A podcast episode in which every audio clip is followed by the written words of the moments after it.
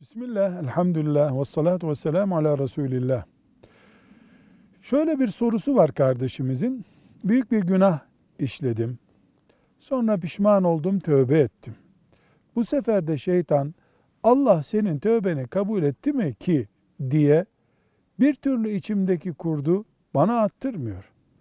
Bu da benim içimi yediği için sanki o günaha tekrar döneceğim gibi endişelenme nedenim oluyor. Tövbemin kabul olduğuna dair bir işaret bilebilir miyim? Elbette bilebiliriz.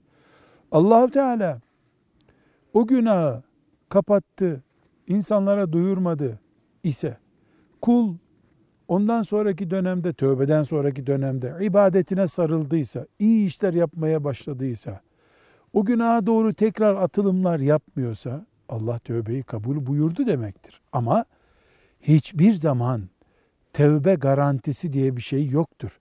Yani tövbe kul yapar, Allah kabul eder etmez o onun bileceği iş. Böyle bir garanti yok ama yüksek oranda umudumuz var.